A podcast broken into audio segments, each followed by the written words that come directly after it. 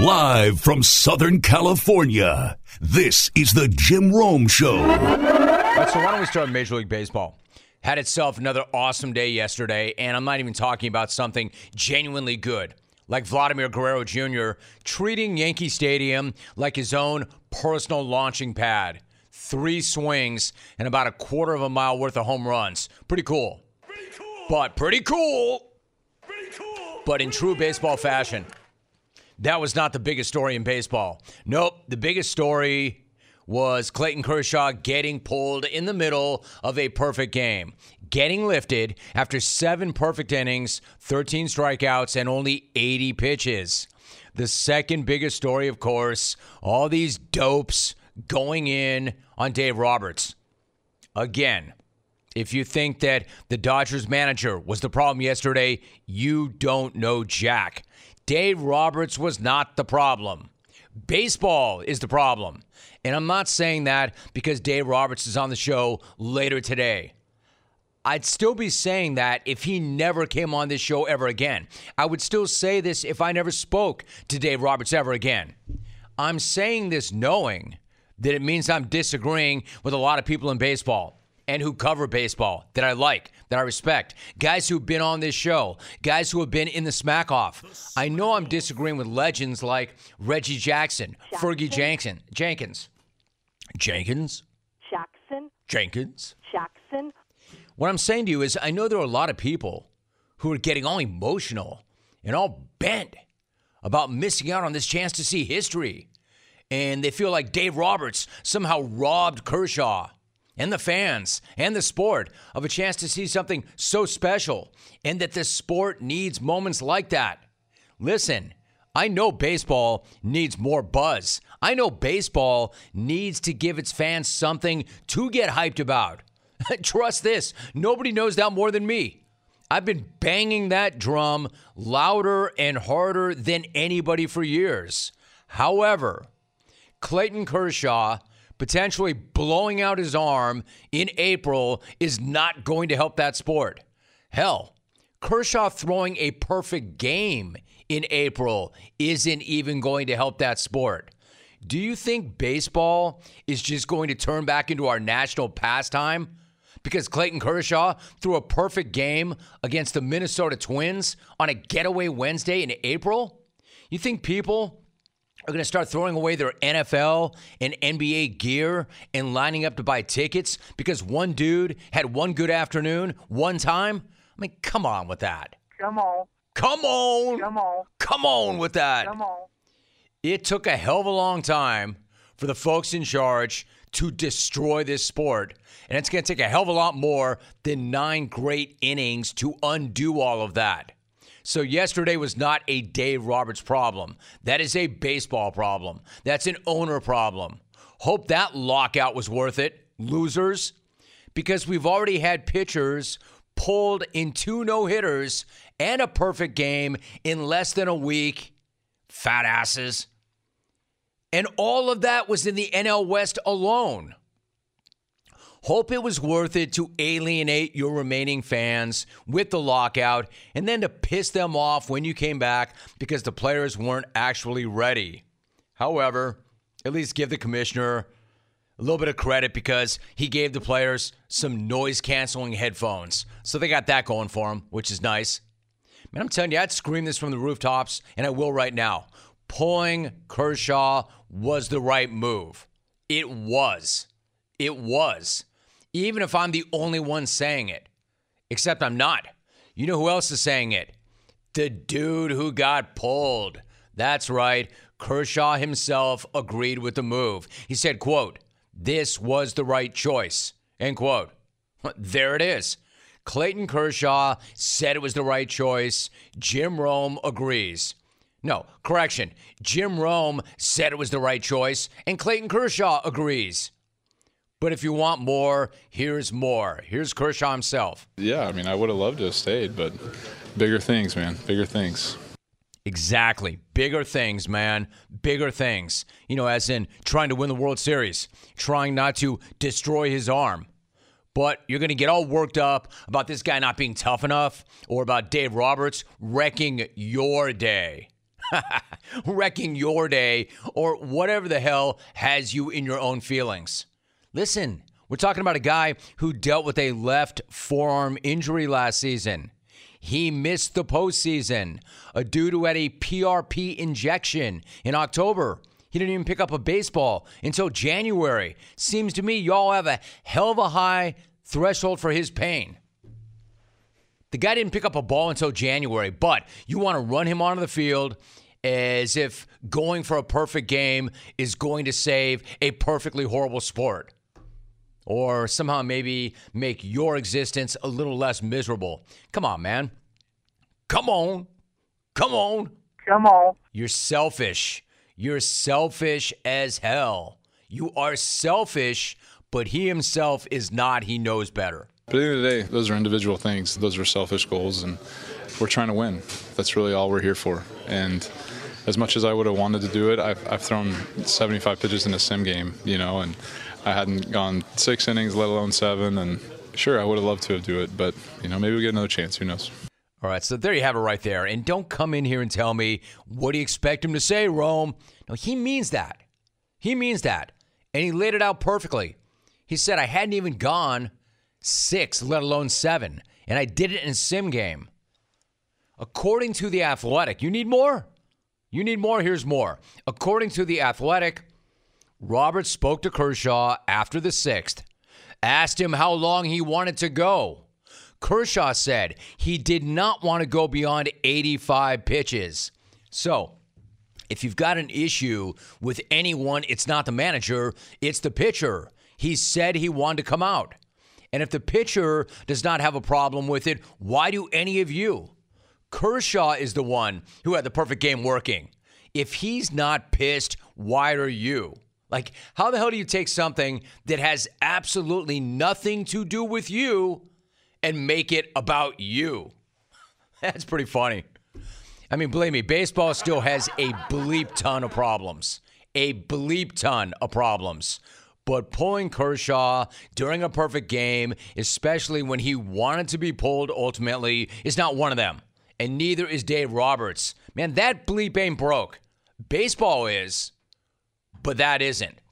And leaving Kershaw out there at age 34, 34, and coming off injury in a shortened spring training to chase something that was going to make you happy, make you happy, but maybe wreck his season, sure as hell is not helping that sport. If you want to keep coming in here and telling me that the sport needed it, you know what the sport didn't need? that guy blowing out his arm in the middle of April.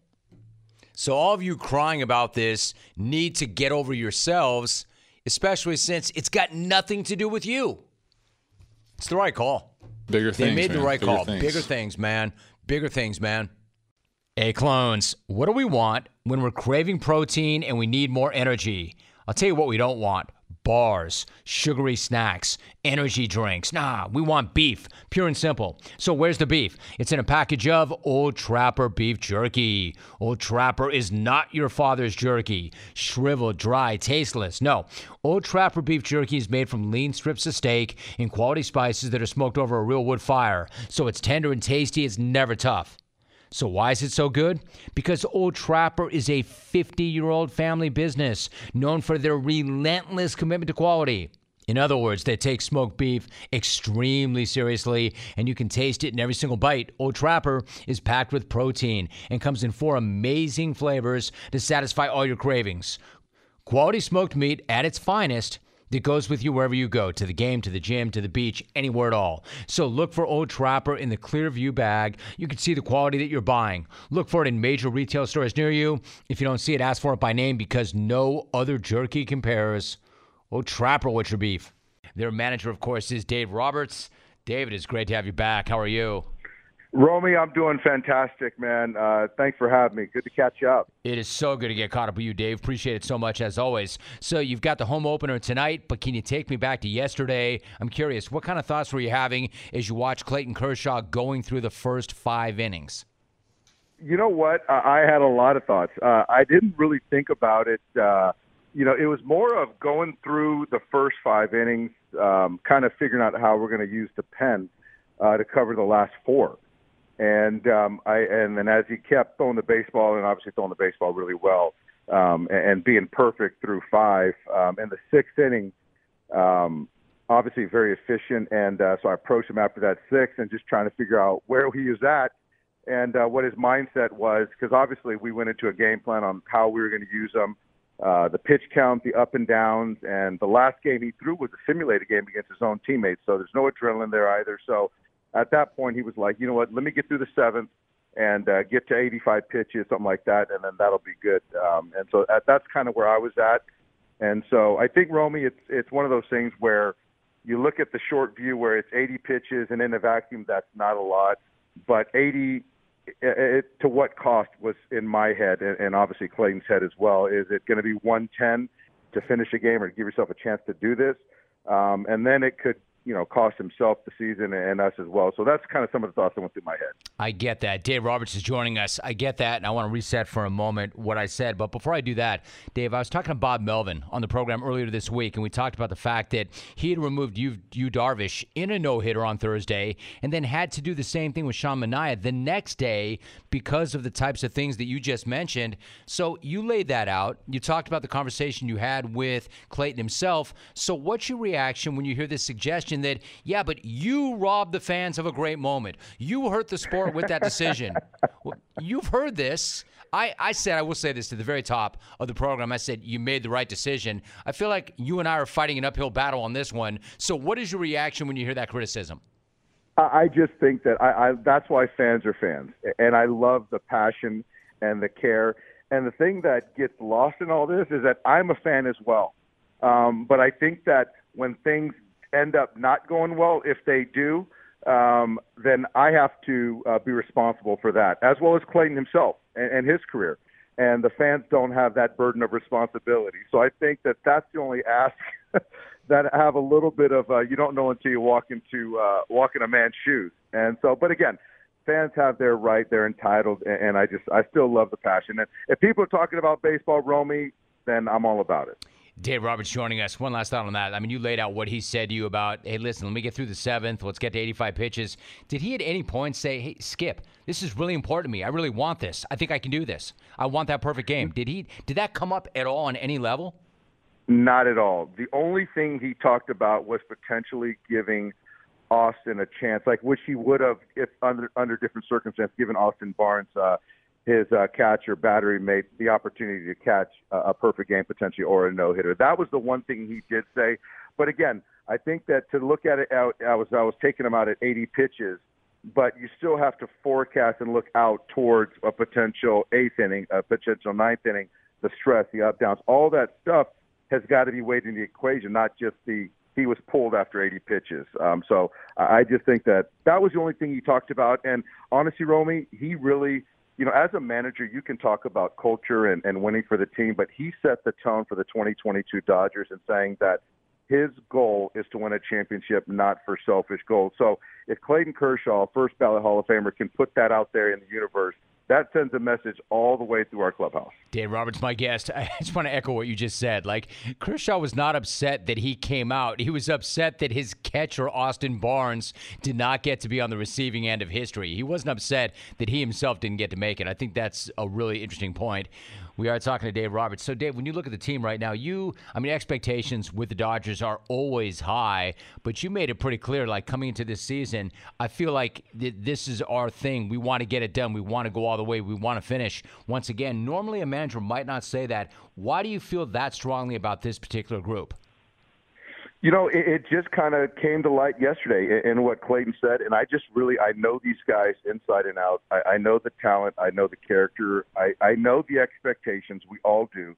So I think for me, Romy, I just felt at a point uh, when the question was posed to me, um, I, I just felt that I'm not going to run from expectations because all I hear and have heard my first year with the Dodgers is it's either World Series or bust. So um, I, I think that when you put it out there uh, in the world, it holds you, uh, myself and everyone, even more accountable.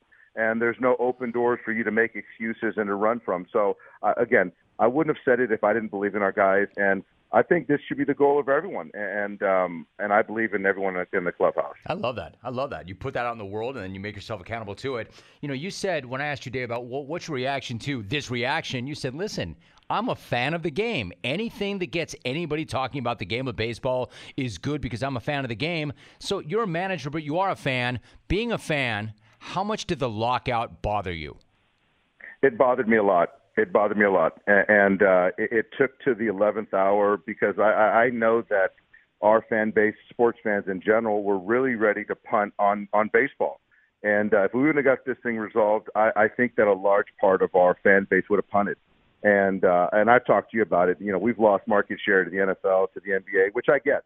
Um, but it, it goes to as a baseball fan, um, we got to do better and uh, the people that are talking about the game, and we've got the best athletes uh, uh, and I've ever seen. Uh, Romy, the game is, is fantastic. So we just got to keep talking the game up and, and not always poke holes. So I think that when they're talking about Clayton Kershaw, one of the greatest of all time, one of our generation, that's a good thing. Uh, but like I said, you and I, we're both fans too.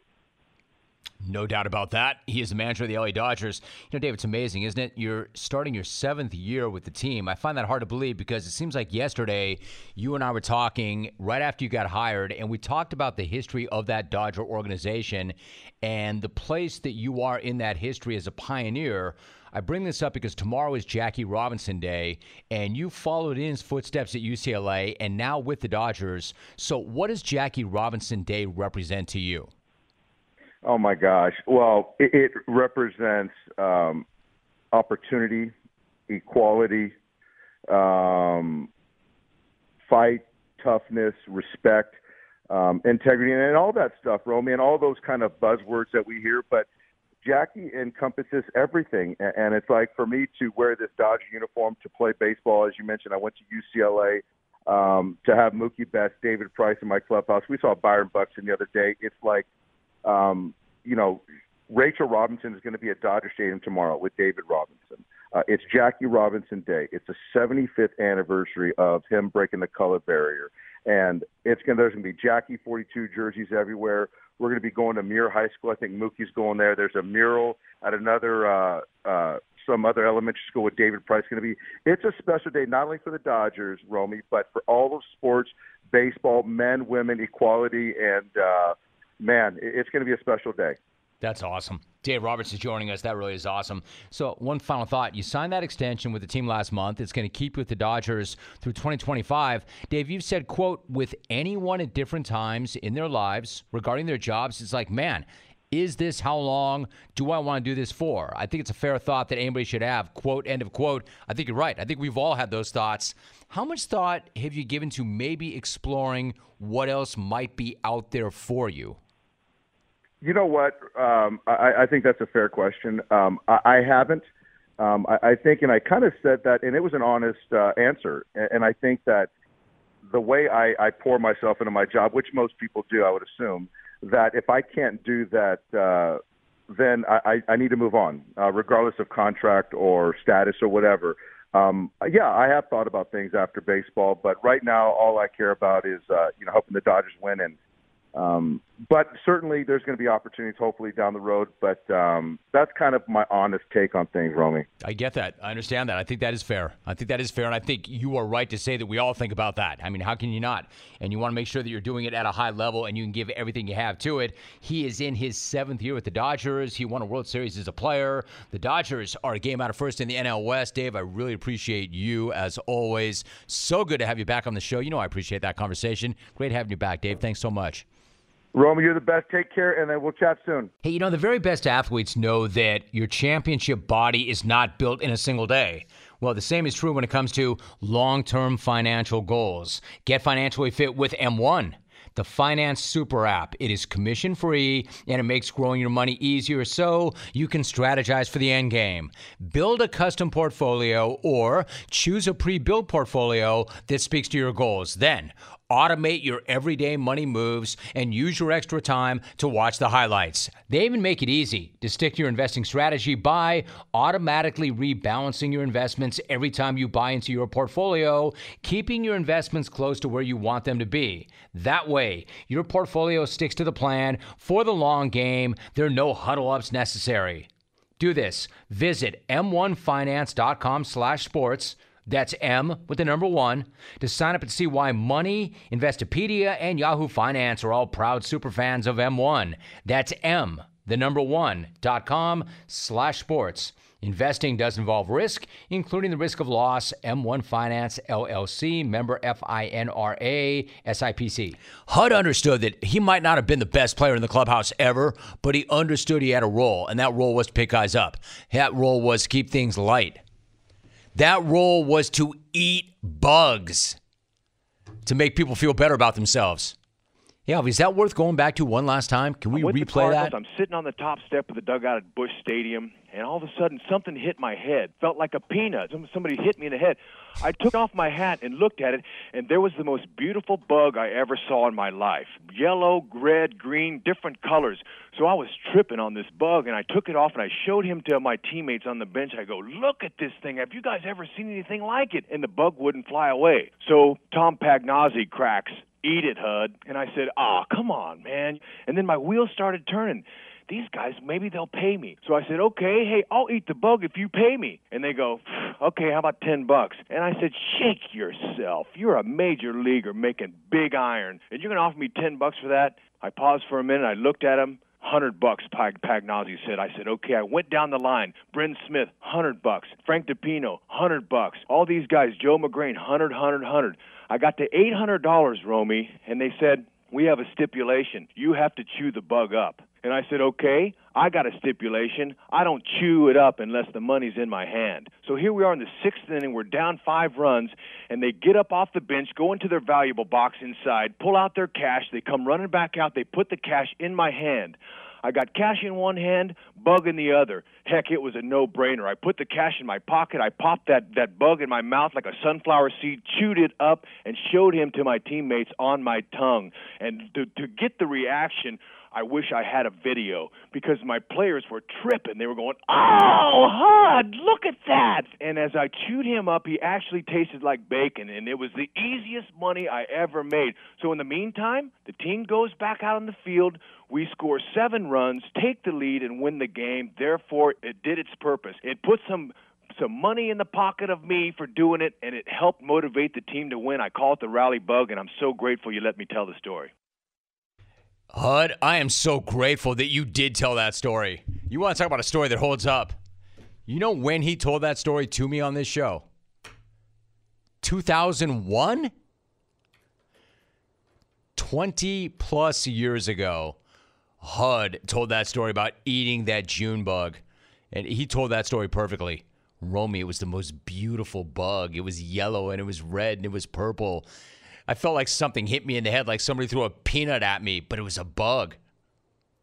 I love the first guy looking at him and saying, I mean, it's like the most baseball thing ever. Eat it, HUD. Oh, there's a bug. Uh, HUD will eat it. Eat it, HUD. Pay me. Here's 10 bucks.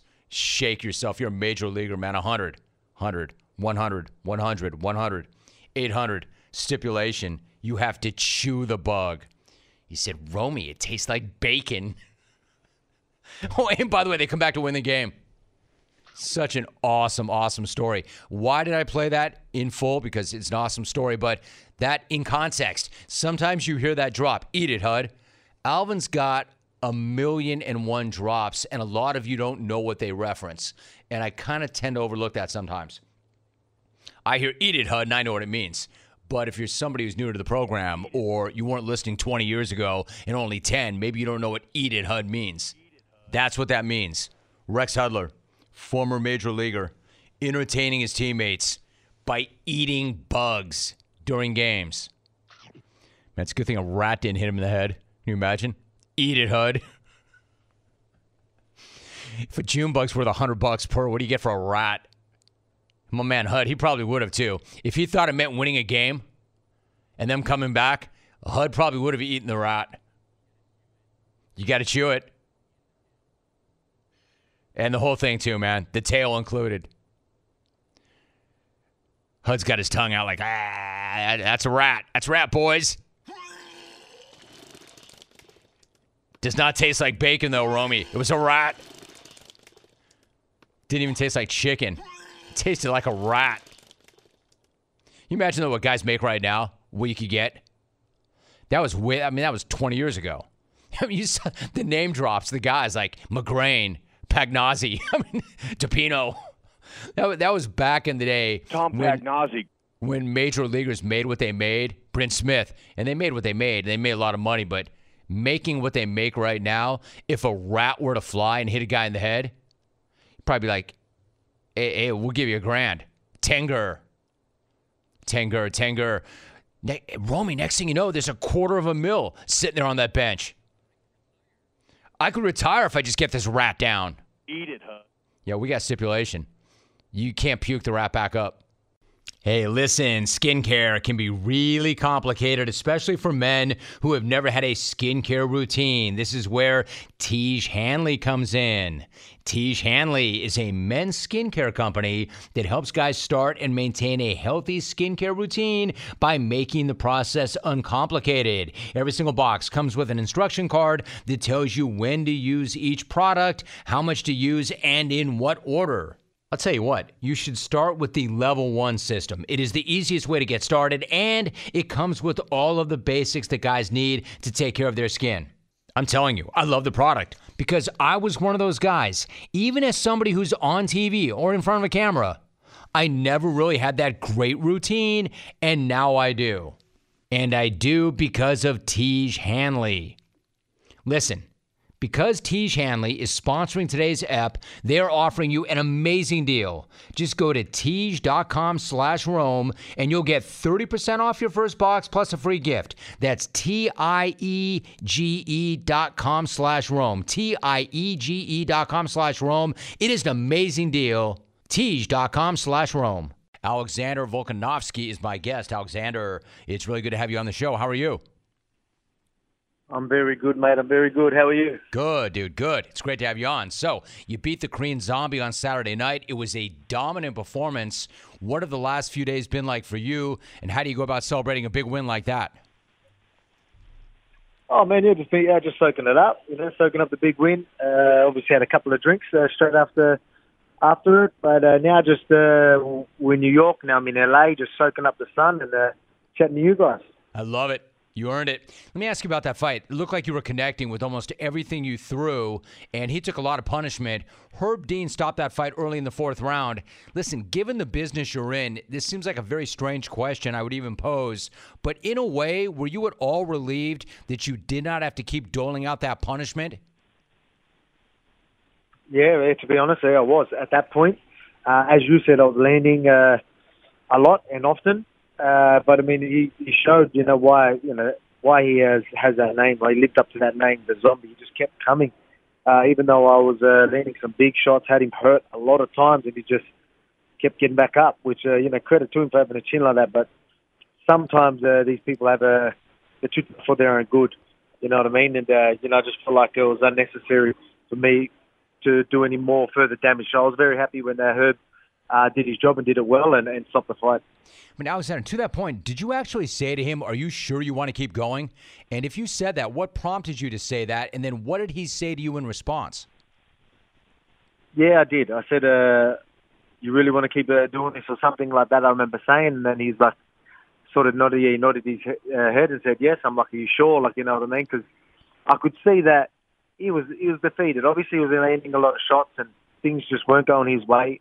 Um, I know he tried to, you know, mix things up uh, each round, but you know, I had an answer for everything. So uh, obviously, that that's tough, and I could see it in his face. I felt like he, he knew he was defeated, and he was just in there at that point, uh, just sort of surviving. And uh, I thought he, he was maybe, uh, you know, maybe asking in in a way where you know for the ref or, the doctors to maybe stop it. So uh, I guess that just made me ask him, you know, uh, you sure you want to keep doing this? Like, you can stop this, but I mean, obviously a warrior he is, and I don't think many people could do that. So it's not really up to the fighter to make that decision. It's up to the corner and the, the refs. So they didn't really give him that out, so I had to do my thing. And lucky uh, Herb uh, didn't let it go uh, much further than he did. Yeah, that's a really interesting response by you. You're right. Fighters are not. I mean, nobody's going to stop, right? You you guys are just a different breed, yeah. and yet sometimes you have to save the fighter from himself. Let me go back to a couple of fights. You, when you fought Brian Ortega, he had you in a couple of holds. There was a guillotine, and then the triangle in the guillotine. And I'm kind of curious, like at any point, were you? I mean, you got out of it and fought brilliantly. Were you in trouble at any point and think to yourself, "Man, I'm close to going out. This is a real problem." Oh yeah, the the guillotine uh, definitely. It was a uh, very it was close, you know, and I'm I'm I'm fine admitting that. Like he put me in a a real uh, deep uh, situation, you know. But uh, I was definitely struggling, but you know that that just shows you the, the type of guy I am, the, adversity and the you know, being comfortable and uncomfortable, what I'm all about. You know, I always talk about this, and you know, people uh, know me by this, and that was just a perfect example because it was deep. Uh, it was deep where I felt like oh no, like I need to try and make a little bit of space, otherwise I'm going to sleep. You know, the lights were dimming as as I've been saying, and um, it was really close. But I'm stubborn. I'm really stubborn. I was like, uh, I'm going to do what I can, make it just enough uh, space to uh, you know get that uh, blood and oxygen to the brain, and uh, his arms will go out before I do. Uh, that's sort of uh, where I was at with it, you know. And I was stubborn, and uh, I didn't give in. And uh, you know, he he obviously uh, couldn't hold on that long, and that was it. That was, that was when I got out. That's amazing. And like you just said, for those who know you, they know what you're about. You've also said something really interesting, I think, when you said that you're not second guessing yourself anymore. It seems to me that's something or a place that a lot of us would like to get to. How were you able to get to that mm-hmm. place? What changed?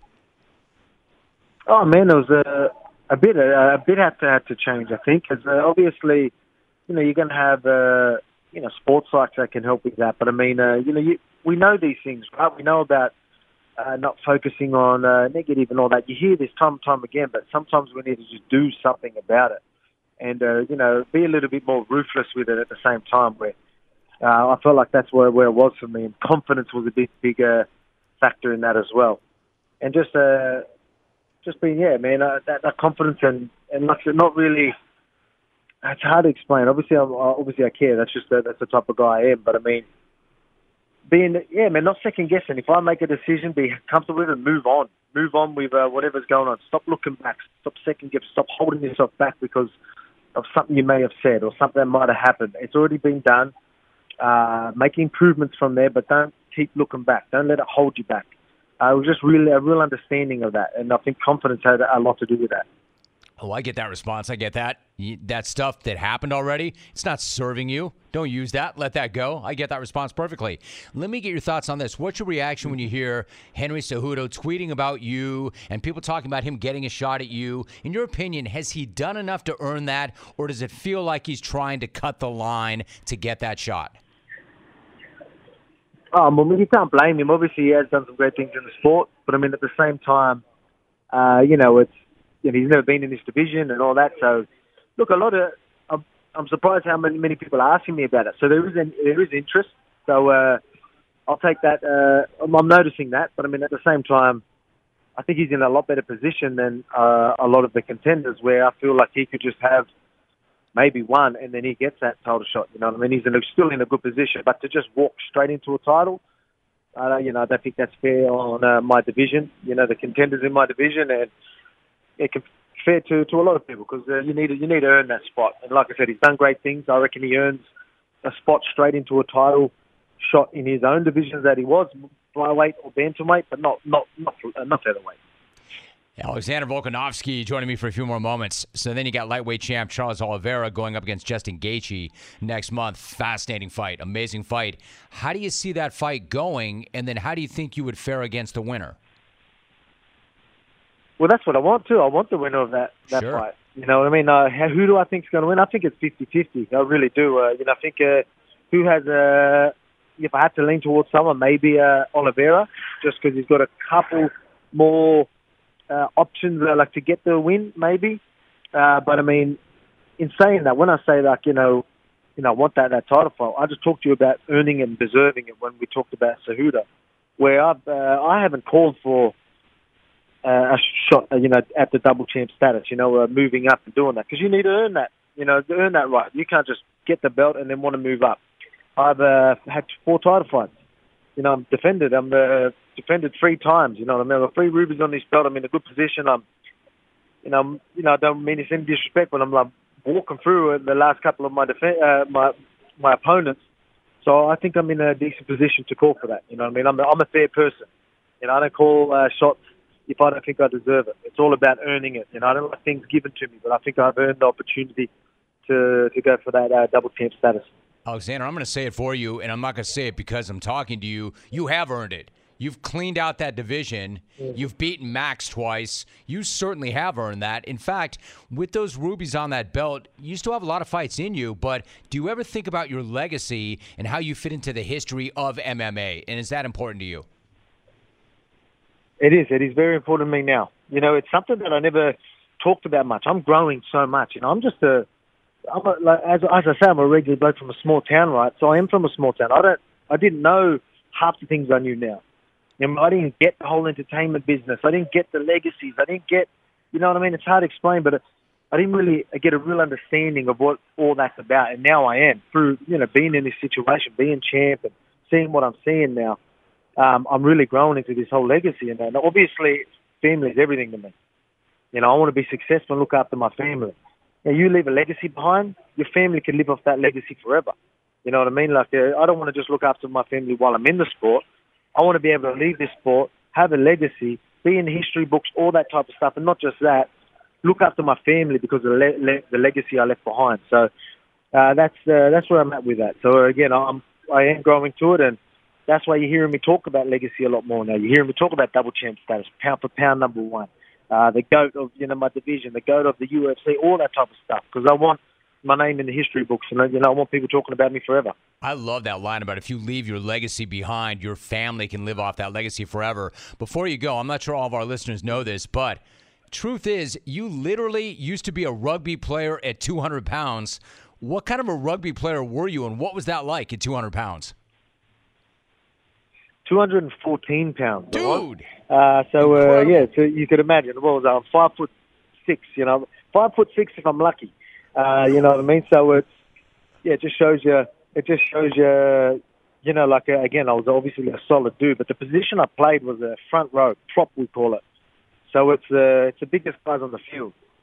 You know what I mean? That's the position. You're usually your biggest humans you have uh, in that sport. They're playing the position I played, and you know, yeah, I was heavy, but I was very small for that size. But it just shows you, again, we talk about my mentality and what I'm all about. Like I've always, um, you know, proved myself. I've always, uh, you know, like even though I was, I've been underestimated my whole life as well. Obviously, being smaller than that, but I mean, I've always proved myself time and time again. And that, you know, even me playing that sport, you're seeing that coming to the sport I am now. You know, that same mentality is like, I don't care how much bigger these guys are, I've got that never die attitude.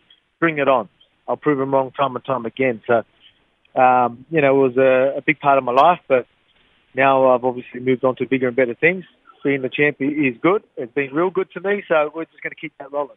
Absolutely incredible. You are the champ and ranked number two pound for pound in the world. He has won 21 straight, including 11 straight in the UFC. Alexander Volkanovski joining us. My man, I know that you were going to come in studio. I'm sorry that we couldn't put that together, but it's so, so good to talk to you. I really appreciate that. And I would love the opportunity to sit down and do it in person soon. Thank you so much for the conversation.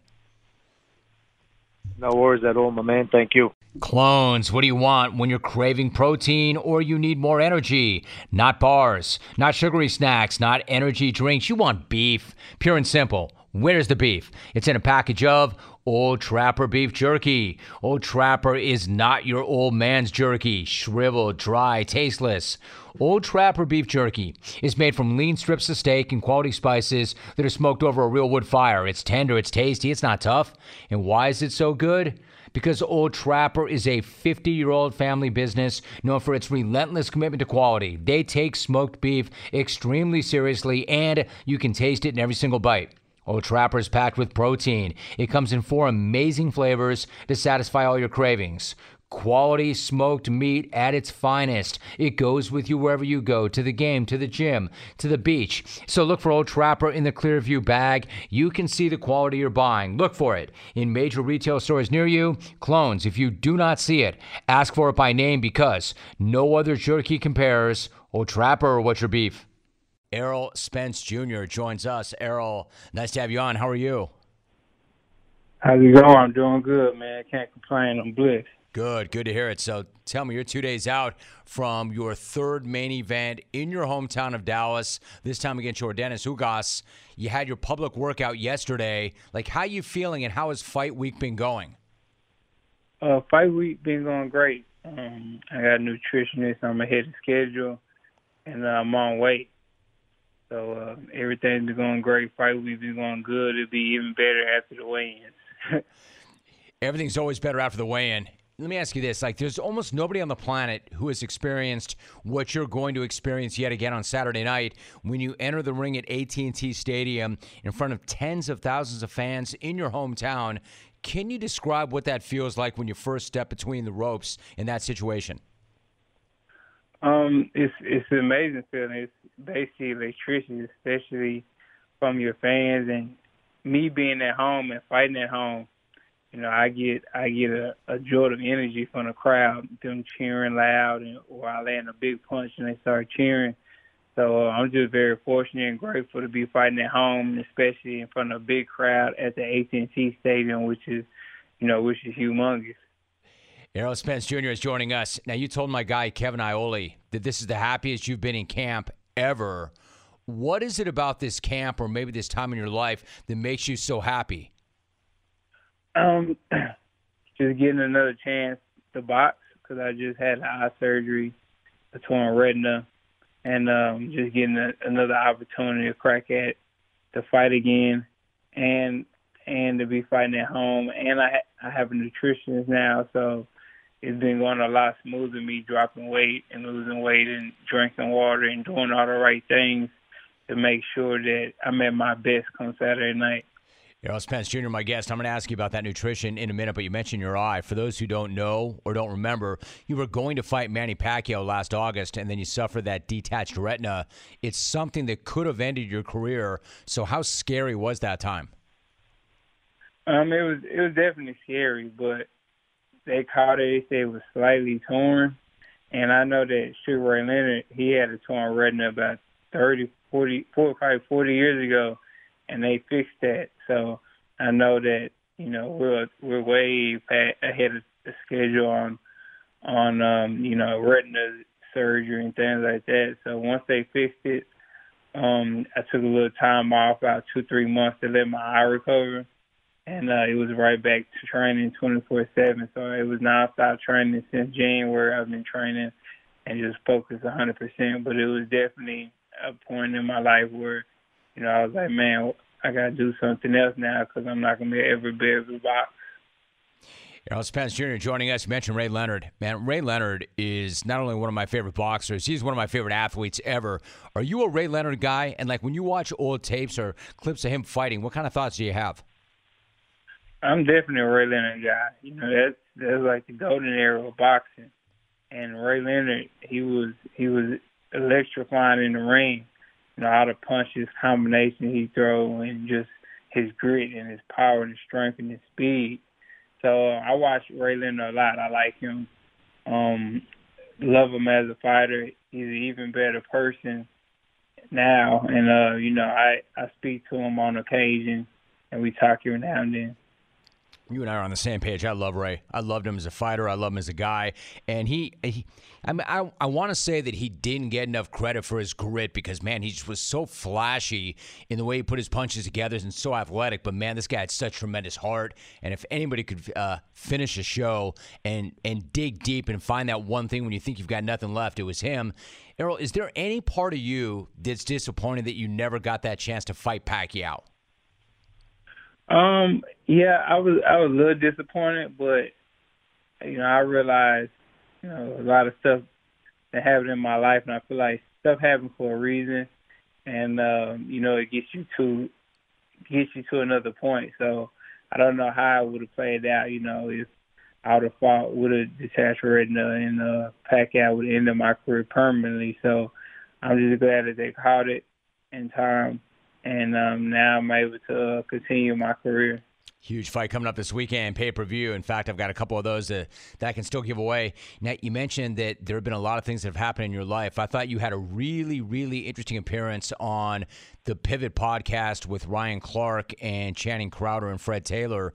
In that conversation, you talked about a really scary car accident back in 2019 when you were charged with DWI and how that served as a wake up call for you. As you look back on that time, what kind of thoughts do you have about your life at that point?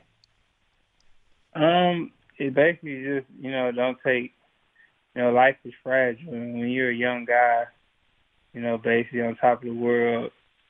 I mean, you think you're Superman, but uh, you know, in certain instances, you know, God can bring you back down to to to the surface and make you realize that you know that you know life isn't guaranteed to everybody, and you know, and you got to cherish the people in your life and the things in your life, you know, why you're here.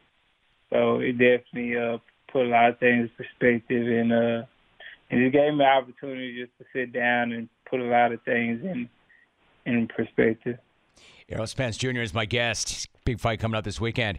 So you mentioned you're a nutritionist a couple of times. I don't know that a lot of people know this, but like when you're not in camp, obviously your walk walk around weight is not going to be the same as your fighting weight. I mean, ideally you'd like to stay at the same weight, but you were actually getting up around 80, 85, but fighting at 47. Yet you still haven't lost. What was it like to walk around at that weight, have to cut it? And by the way, how were you still winning doing those things? Um, well, I mean, it, was. I mean, when you get real big and heavy like that, and uh, you know, you gotta lose the weight. I gotta lose that in probably like eight weeks, and you know, wearing sauna suits and running twice a day, working out all the time, and barely eating and drinking. You know, it's, it's very hard. And um, I'm lucky to have a lot of.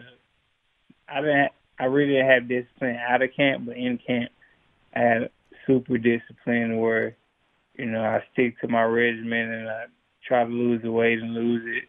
I never miss weight anything or anything, but it is definitely hard. And um, I will advise any boxer, especially young guys coming up, that boxing sports overall is a 24/7 grind. Like even when it's off season or you're not training, and you still got to be cognizant of what you eating, what you drinking, you know, working out and things like that. It's a it's a balance to everything. It's a lifestyle. I like it. Errol Spence Jr. joining us. Your father has been a huge part of the journey. Now you know this, right? In we all know this in boxing, that does not always work out when fathers and sons work together. What's it been like for you, and how has that kind of shaped the relationship you and he have? Um, I call my dad. My dad's like my shadow. Um, I that because you know he's always he's always behind me, and uh, always making sure I'm good. And uh, I feel like we work because you know he's not one of those dads that's just super bossy. It's, it's his way or the highway. You know, we we will actually have a conversation about stuff and you know run stuff by each other. Or he thinks I should do this, and I think I should do that and we'll sometimes, you know, I'll agree with him or he'll agree with me or we agree to disagree. But, you know, with me and my dad, you know, he treats me more like a man instead instead of just, you know, a little kid. Listen, I got to ask you something. I'm a watch guy, and watch guys have to stick together. Dude, did I see you rocking an AP Royal Oak offshore the other day? And if so, how do you like that piece? Uh, yeah, I, I like it a lot. Yeah, yeah, yeah you should. I, love, I love watches. Dude, I know you like. You should like that piece. That's a really nice piece. Are you an AP guy exclusively, or do you shop around get some other pieces? Uh, I shop around. Because you can, yeah. man. You're the champ. So no way I let you go without a prediction. You've said that you're planning on knocking Ugas out. Why is it important to finish the show like that? And what round do you think that will go down? Um, I don't have a round I think it'll go down, but you know I'm in it to put on a great performance and a great showing, especially in front of my hometown crowd, and just coming back off off my injuries. So haven't been in the ring for a while, so I want to get a fan something to look for in the future. All right, that's coming up. That's 9 p.m. Eastern on Showtime pay per view. It's coming up on Saturday night. Spence Jr. versus Ugas to unify that championship. Errol, great to have you back on the show. Appreciate it. Going to be watching on Saturday. Good luck. Can't wait to see how it goes. Thank you. We go there right now quickly. Matt in LA. Yo, Matt, what's up? That's the Matt. Hey, thanks for the vine. From Tarzana to Tampa, from St. Pete to Sylmar, you're welcome. Especially my man Dave Roberts, the best manager in baseball. He has a 622 winning percentage as the Dodger skipper. And you know I got Doc Roberts back, just like you in the jungle got my back, Jim Rome. But that's not why I called, Jim. I called because I heard there was some Gasparilla Pirate Festival attending Gas Bag. Jack Sparrow cosplaying chump named Mikey in Tampa Bay calling your boy Matt in LA out yesterday in the beef segment. Man, this Champa Bay cabin boy better focus on himself and the other 12 Tampa Bay Ray fans because I handle more beef in the jungle than Sam the Butcher did when he was bringing Alice the meat on the Brady Bunch, Mikey. So you don't want none of this smoke, you Tampa Bay tramp. I'll take over your house, just like Yankee fans take over the trop every time they're in town, you puke. So you can map that out on TomTom, you gameless sap. I'm Matt in LA, and you're not. R.I.P. Trapper. Outro. JC in LA. JC, what's going on? How are you? Yo, what's crack a lacking, Romy Rome? What's up, dude? Twice in the twice in the same week. But of course, if I say different on the name, I don't want to get run. So we're gonna leave it at JC, but it's all good in the My man, my man, dude, you deserve so much better. My bad. My sorry. I'm sorry. Man, you know, dude, Dave Roberts, uh, you know, I've criticized the dude, you know, during the time. He's been a great manager on one side, but of course, in my opinion, as talented as the Dodgers have been over all these years, they should have more than one World Series. I'll take that 2020 World Series in the short season. No asterisk, all you Dodger haters, but it's time to win another one. And what he did yesterday, pulling Clayton Kershaw, emotionally, I didn't like it, but it was the right thing to do with Clayton's history of injury, including last year not being in the postseason, him blowing out his back, his arm, and his shoulder, and he has been an absolute warrior. Remember in 2017, he came in after two days rest and took the Nationals out in the NLCS. He did the same thing in uh, 2017 in that series against Milwaukee when he won game five and came back and relieved in game seven. So all the Clayton Kershaw haters in the past, you stay off of his back. But Dave did the right thing looking at the bigger picture. But looking at the picture now, the Dodgers need to win. Right? Heck, the Giants got three World Series. And we all know we hate the battery chuckers. But it's time for us to put another one in our hip pocket, get uh, the next World Series, and make sure that we let everybody know that that 2020 has no asterisk. So, Dave, you called your shot, and of course you should have. Now you deliver on that shot. I need these. I don't care if they do it from the wild card, the second wild card, the division. It doesn't matter.